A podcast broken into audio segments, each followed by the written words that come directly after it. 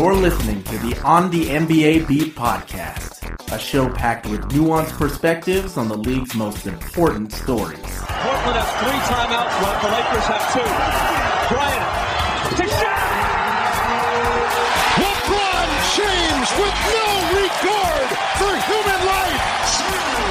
Jordan. Oh, a spectacular move by Michael Jordan! And now, your hosts, Lauren Lee Chen, and the twins, Aaron and Joshua Fisher. Welcome to the show. On this interview episode of On the N B A Beat, we're going to see what the buzz is about with the Charlotte Hornets this season.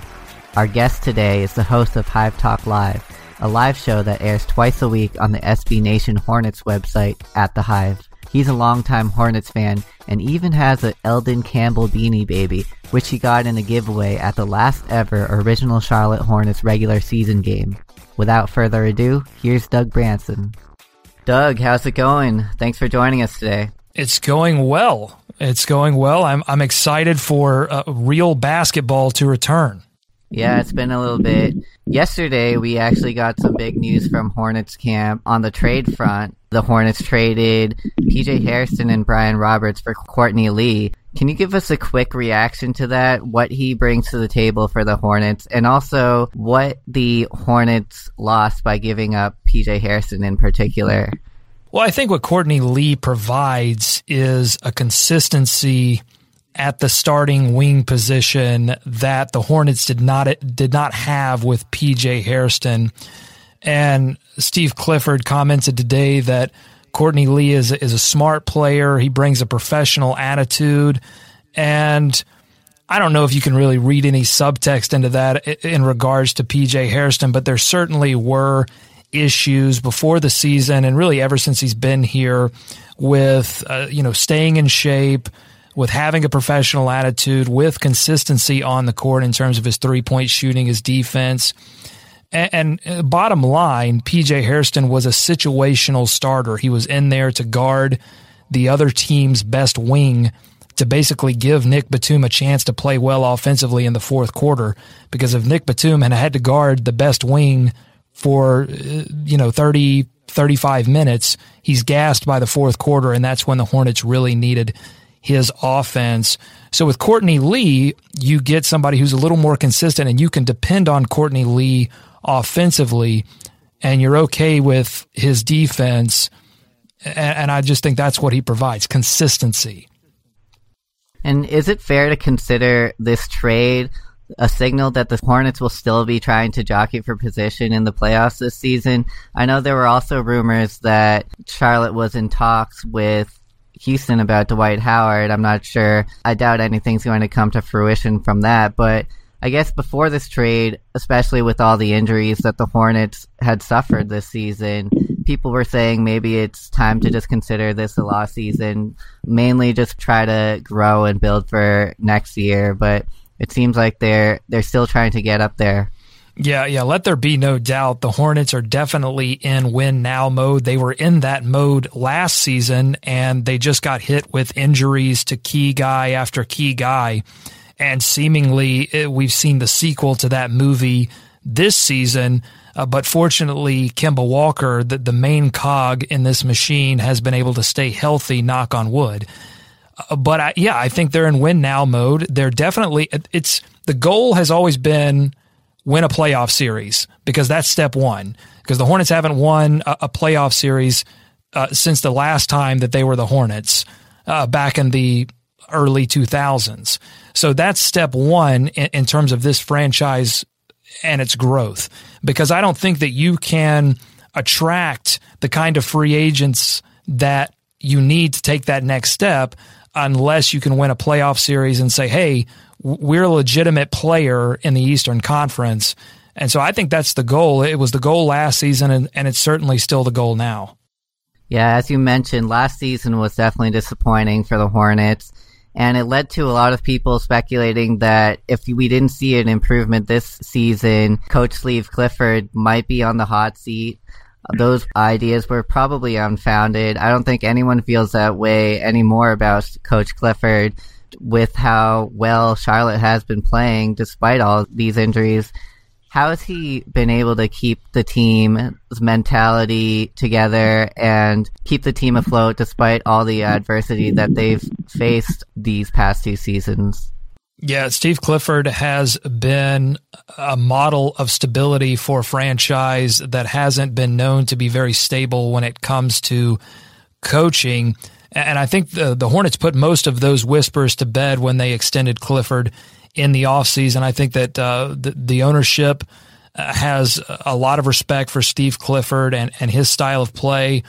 And, and I mean, he's played, he's or he's coached under the Van Gundys. He, he he comes from, you know, good coaching backgrounds. So I think there's a respect there. If anyone was on the hot seat this season, it was probably Rich Cho and the general management, uh, because, and I think that's where you see this Courtney Lee deal come from, is just there's still a lot of pressure on general management to make wins happen. But in terms of Steve Clifford's style, he's no nonsense. He has an idea of what it takes to win in the N B A, and and he executes that, and he really doesn't deviate all that much unless circumstances provide for that. He's a four out, one in kind of guy, and he gets that from his time in Orlando and Houston and Los Angeles with the Lakers. Uh, he you know he really believes in in three-point shooting, and and that certainly reflected itself in the way the Hornets play offense this season, now that he has the personnel to execute that kind of offense. Defensively, he's conservative. Uh, there's not a lot of stealing going on, not a lot of trying to jump past lanes, and uh, offensive rebounds are not a priority. Getting back in transition defense is probably the number one priority for a Steve Clifford-run team. So, you know, he's just a model of of stability, and and when you ask players, what's it like to play under Steve Clifford, I hear the same thing over and over, which is, he tells it like it is, and we respect that. And I think that's been an asset for this team. Uh, again, a team that has seen many coaching coaching changes over the years. The Michael Kidd-Gilchrist situation is sad. It's also an interesting one. He's still only twenty-two years old, but the shoulder injury that was likely going to keep him out much of the season, he came back from pretty quickly. Unfortunately, he re-injured that same shoulder, and now he is out for the rest of the season. The Hornets are clearly a better team with him. He's just such a strong defender.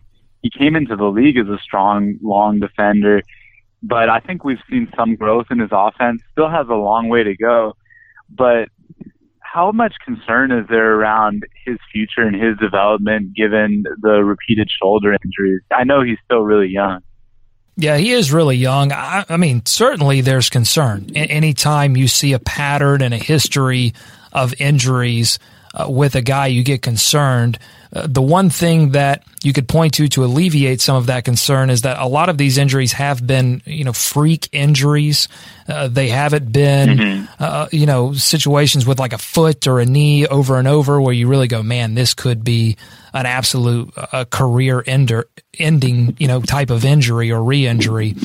Uh, but yeah, I mean, his uh, the stats don't lie. The Hornets are much better with M K G when, when he's on the court and when he's healthy. And then the eye test. I mean, the the little things that he does energy-wise uh, that, that impact the team are just off the charts, and guys are fueled by his energy and by his intensity. And it, it was certainly uh, just a killer uh, when he uh, when he went down again. But I will say this. So he goes down with a shoulder injury in October, and he comes back, and all of a sudden he's hitting three-pointers from the corner. So I joked on Twitter that maybe he maybe he comes back from this shoulder injury and he's got Steph Curry range. Who knows? But the Hornets... I don't know if you saw Rookie of the Year, that, that yeah, exactly. uh, baseball movie where a guy breaks his arm and all of a sudden he can throw one hundred miles per hour. Exactly. Exactly. Yeah. M K. Yeah. That totally. M K G is totally uh, could be the, the rookie we, of the we year may not situation. Want to set expectations that high. Probably a little short of Steph Curry, but Maybe. any any improvement if from his Rowan. shooting would be tremendous. Yeah. Sorry, if you add Rowan Gartner to his last name, it would definitely not fit on the back of his jersey. That's great. So. That's a great. That's a great yeah. uh, nineties classic pull there. Yeah. Al Jefferson is another guy who's battled injuries here, but the team has found a way to be successful without him. Just describe the difference in style of play. There's obviously a huge difference with Big Al off the court. I'd say that was probably the case a year ago.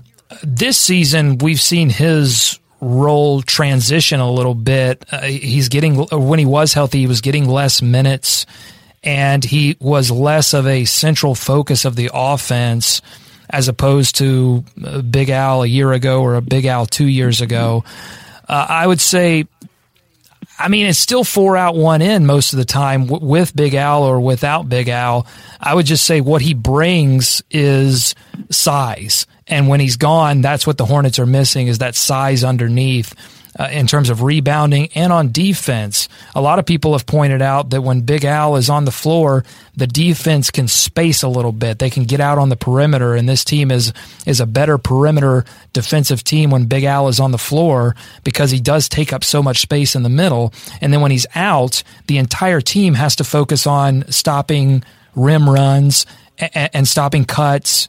And so the floor shrinks a little bit on defense, and the Hornets have been exposed on the perimeter pretty much the entire period that Big Al has not been on the floor. So, you know, B- Big Al is still able to knock down shots underneath, and, and I think he can still provide something for this team. And we, I think we just got news today that uh, Al Jefferson could make his debut on Friday versus the Bucks, but I wouldn't expect him to get too many minutes. It looks like he's still getting into game shape. Uh, although Clifford, uh, yeah, Steve, they should he, be cautious. Yeah, head coach Steve Clifford did say that the knee uh, that Big Al has been dealing with uh, looks stronger than ever. So Hornets fans have a little bit of hope there with with Big Al and, and the second half of the season. Kemba Walker, whom you described earlier as the main cog, he might not be in the elite tier of point guards just yet, but he's developed into a strong offensive player for sure. And many people thought he should have made the All-Star team this season. How has he been able to make those strides? And how instrumental has he been to the Hornets' success? Oh, he's a gym rat. I mean, that's all it is. It's just time in the gym. He's spent an enormous amount of time in the offseason focusing on g- getting his three-point shot to the point where it had to be respected. That was the focus. To get the three-point shot to the point where he could come off a screen, pull up, and if the if the defender decided to go under, Kemba Walker could make that defender pay, and he certainly has this season. And again, I think it's just it's a testament. You know, the Hornets lost their shooting coach in the offseason, Mark Price, who is now coaching for U N C Charlotte, head coach of U N C Charlotte. And Mark Price was instrumental in not only helping M K G fix his shot, but he also worked with Kemba Walker uh, two years ago to, to help improve his shot. And it's a testament to the coaching staff that they were able to keep that work going with both M K G and Kemba Walker, uh, despite the loss of Mark Price. But yeah, I mean, that's, yeah, it sounds like a simple answer, but that's really all it is. I mean, both Kemba and M K G live in the gymnasium, and it's paying off big time for for both of them. A guy whose percentage is not that high this season, um, Nicholas Batum, whom the Hornets acquired in the offseason, he's so versatile, but some believe he's played short of his potential. He's a free agent this upcoming offseason. Do you expect the Hornets to stick with him? And if so, what kind of contract do you think he merits? The contract issue is a funny one. I think the Hornets will do everything they can to keep Nicholas Batum within reason, within, you know, whatever the market has to say. But despite w- whatever struggles he's had game to game with shooting, he has brought an element of playmaking that the Hornets have missed since they lost Josh McRoberts. And, and I think he has been just as valuable as Kemba Walker has been this season. Now, Nick Batum was bothered by a pretty ferocious ankle injury uh, that kind of went under the radar, but re- reports were that it was was a pretty s- swollen, ugly ankle and uh, or a foot injury. And, you know, I-, I think that's going to hurt his game in particular because he loves to uh, come off that dribble handoff and pull up, and, and his movement was, was really hurt. Oh, excuse me, it was a toe injury. It was a, a, a pretty gross toe injury that made his whole foot and ankle swell uh, to the point where, where people were calling it ugly. And and that really restricted his movement. So I think just like the wrist injury uh, the last season they played with Portland, he's been hobbled by this weird injury, and it's hurt his shooting percentages, but his playmaking ability, his ability to pass and drive the lane, and that dribble handoff play that, that the Hornets run over and over with Nick Batum have been crucial parts of their offensive renaissance this season. Batum has also really helped the team from three. Last season, Charlotte ranked twenty-fourth in the league in three-pointers attempted. Now they're third. Something like a, a sixty-seven percent increase in attempts. What's going on there? Well, it's just Steve Clifford, again, has always been a four-out, one-in kind of coach where you spread the floor as much as possible. And, and Clifford recognizes where the N B A is going, and that's towards three-pointers and getting to the line. And I just think that this season, I mean, they overhauled their entire bench. It's not just, it, it hasn't just been Nick Batum. It's been Jeremy Lamb, Jeremy Lin, their draft pick, Frank Kaminsky, can hit three. Spencer Hawes has, has knocked down, he doesn't take many, but he, he's knocking them down more efficiently than he has in the past few years. And, and it's just simply personnel. I, I mean, Clifford, I think, finally has the guys to execute the offense he wants. I mean, had the had the Hornets last season taken this many threes, the percentages would have been in the basement because they just didn't have the personnel, uh, not only that could hit the threes, but that could even get open because, you know, there was no there was no respect. I mean, it was easy to shut this team down uh, from beyond the arc because they they couldn't space the floor. So now they can space the floor. Now they can get better better looks. And the whole offense is designed around getting those three-point opportunities and knocking them down. And in terms of percentage, last season the Hornets were thirtieth, dead last in three-point. And this season they're fourteenth. So they're around middle of the pack now. Yeah, and, and again, I th- it's it's all about really, it's all about attempts. It's about, you know, recognizing this whole idea of, you know, effective field goal percentage and, and true shooting percentage, and understanding that, yeah, I think it's just a recognition of where the N B A is going and this team finally having the personnel to execute that strategy.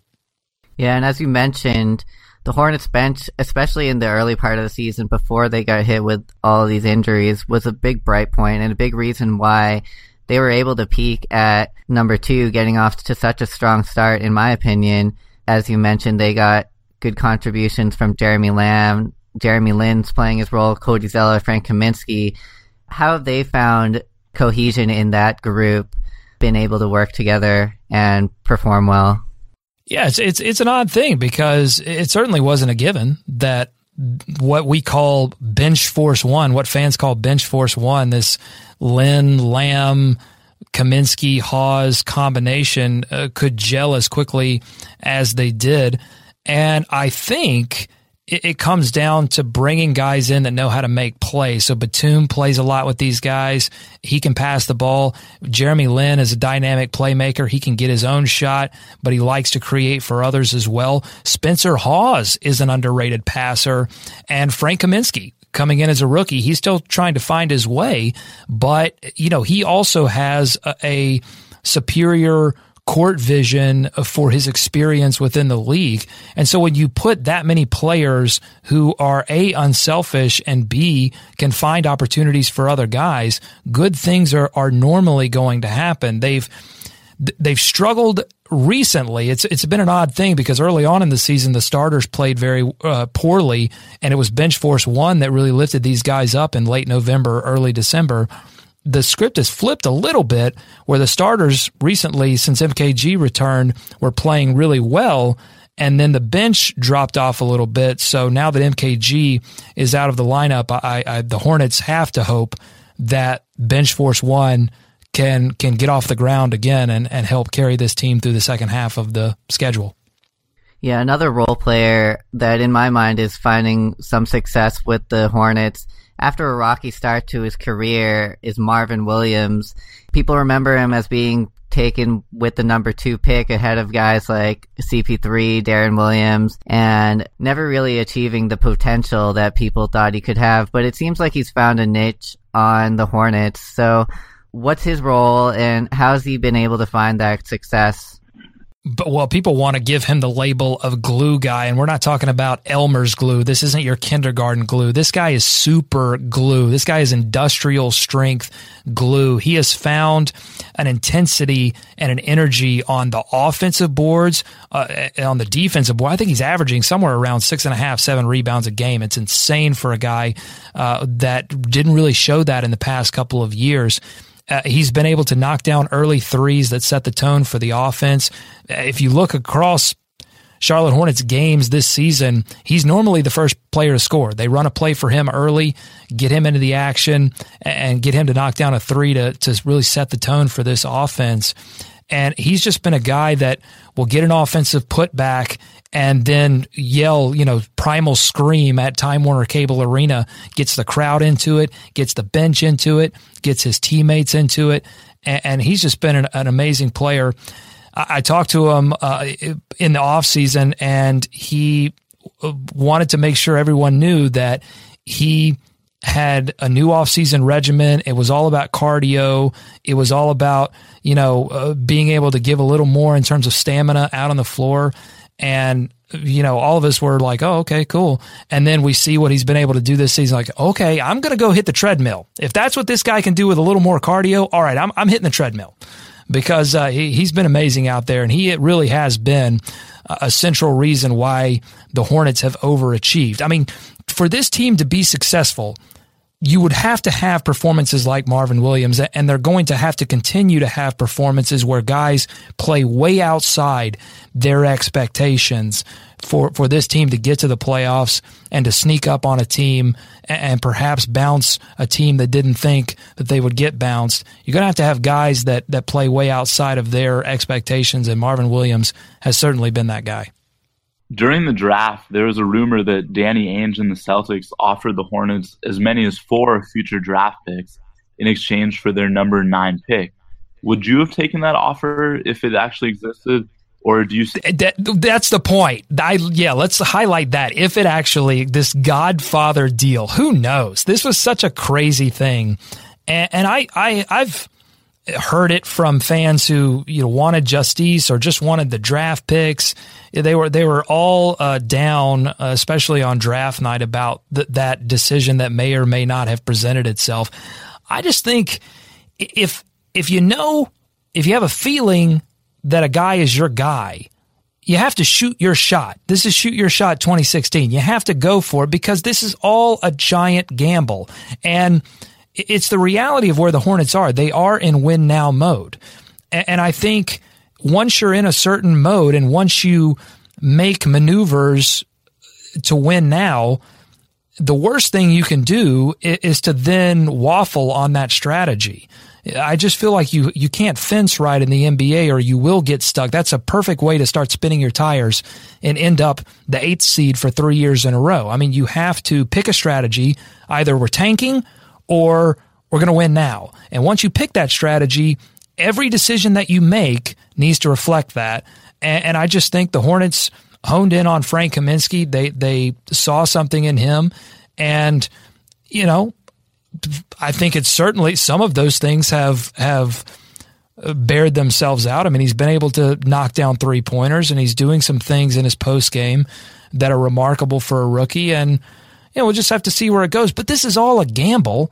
And, you know, I, I just I, I think I just respect the decision from a standpoint of the Hornets had, had a strategy. They had a direction that they were sending this franchise in, and they stuck with it. Yeah, that's a great point that you brought up. It's great to have all these assets, but you definitely need to have a vision for how you're going to use them. And it seems like the Hornets, you know, they picked the path, as you said, and the proposed trade, the rumored trade, I should say, would have probably taken them away from that. That brings me to the question. One of the biggest faces around your team, obviously, is Michael Jordan as the owner. What? Who? I'm sorry, who? Michael Michael, Michael Jordan? Who is this? Yeah. Uh, a little guy named Happy, by, by the way, it's uh, by the way, it's M J's birthday today. Though when we record this anyway, on Wednesday, it's his birthday. So happy birthday, M J. Happy birthday. So I just wanted to ask, what are the pros and cons of having such a big face as the owner of your team? I think the biggest con is that he invites criticism because he was the greatest, or arguably the greatest player of all time. And he has been seen by many as one of the worst basketball managers, whether president of operations or general managers or now owners. Uh, he, he's been seen as one of the worst of all time. And whether that's fair or not is a, is another discussion, but that's the criticism that he invites. And so whenever it's rumored that Michael Jordan makes a unilateral decision, that decision, whether it makes sense or not, seems to invite immediate criticism. So I think that's the con. But I think the pro, and this is a really big pro, and it's unique because no other team has an owner that played the game as well as Michael Jordan did. And the, the pro is that he can give advice and it means something. And and he can interact with the players in a way that really no other owner can. And he shows restraint in doing that. And he hasn't, I don't think you can, I don't think you can meddle with a guy like Steve Clifford. Again, I said, Clifford's no nonsense. So I don't think you could meddle with a guy like that and have him hang around or, or sign that contract extension that he signed. So I, I think he knows when to back off and let his people do what they do. And I think to a certain extent, he doesn't really want to be all that involved in the day-to-day. I mean, he's, you know, he's got a lot of other things to manage, like Jordan Brand and, and you know, enjoying, you know, not not playing anymore and, and the time that that allows you. Uh, but I but I think the big pro is that he can interact with players in a way that no other owner can. The Hornets are amazing at Time Warner Cable Arena, but there's such a huge disparity between their record there and on the road. Aside from the amazing wireless connection that a Time Warner Cable Arena would have, you'd be um, surprised. Do you have, do you have any other possible explanations for such a huge disparity, one of the largest in the league? I mean, when you ask them, they, they have no idea. I think it's, you, you know, you can obviously see that they bring a, a level of focus and intensity when they're in Charlotte that they don't have on the road. So, but, but what's causing that? I think it's a little bit of a mystery. If I had to speculate, I would just say that I, I think forty-seven percent of this team turned over from last season. So while there's turnover in every N B A roster, that's that's a reality of the N B A. Uh, you know, when you turn over basically your entire bench, and, and you when you experience the, the number of injuries to key guys that the Hornets have, and, and you understand what that does to rotations, I, I think there's there could be a little bit of explanation there. And there hasn't been the consistency in rotations. There hasn't been the consistency in, in rosters that I think you need to develop to take your show on the road. But that's really, I mean, that's kind of a, a B S excuse. I mean, these guys, they, they've got to play, uh, I believe, nineteen of their last twenty-nine uh, on the road. So, I mean, they've, you know, they've got to figure it out and figure it out quick. And a lot of these road contests that they have coming up are, are tough road contests in April when, when they will, uh, Hornets fans hope they'll be vying for, you know, one of the bottom half slots of the Eastern Conference playoffs. They've got to play the top three teams in the East in their building, Cleveland, Toronto, and Boston. So the Hornets have to figure it out and figure it out quick if they want to make the playoffs on the road. Yeah, the Hornets actually finished the pre-All-Star break off strong with a lot of quality wins. They've won eight of their last eleven games, including mixed in there some blowouts, some nail-biters over Orlando and Sacramento. So what would you say are the keys to carrying that momentum over through the All-Star break once the basketball starts again this week? I just think it's doing this, the things that have made them successful. It's not as, I mean, this team has had stretches, and I look to that stretch at the end of November and the beginning of December when this team, without M K G, starting P J. Hairston and Al Jefferson, this team was a top ten offensive team and a top ten defensive team. That's what they have to find again. They've lost their way defensively, and they have to find that ability to be a good defensive team, and they have to be a team rebounding team because the Hornets do not have the size of a, of a Milwaukee Bucks who, who out-rebounded them pretty tremendously. The Knicks have out-rebounded them this year in a couple of games. Chicago has done the same thing. They struggle against those teams that have uh, three or four monsters that they can throw at them underneath. And that's all, that's all inside. That's all heart. I mean, you have to be able to get a body on a body underneath and, and get the defensive rebounds when you need them. And that's a, that goes for the starters, and, and Marvin Williams will continue to help with that. But I think you look at a guy like Jeremy Lamb uh, uh, on the bench and, and Spencer Hawes as well. I mean, those guys have to do a good job of rebounding in order for this team to continue to be successful in the second half of the season. Well, I hope that happens. I hope the Hornets are able to make a little bit of a splash in the playoffs, as they hope. We got a lot of great knowledge from you today, Doug. I think we're going to close it out there. Thanks so much for coming on. It was a pleasure to have you, and it was great talking to you. Thanks for having me, and, I, and I'll close it out with what we say at the end of every Hive Talk Live, and that's stay bought in, stay believing, all hail the teal and purple. That was Doug Branson, host of Hive Talk Live, which you can catch on At The Hive on Tuesdays and Thursdays. We hope you enjoyed the interview, and on behalf of my co-hosts Aaron and Joshua, this is Lauren Lee Chen. We hope you keep tuning in and stay on the N B A beat.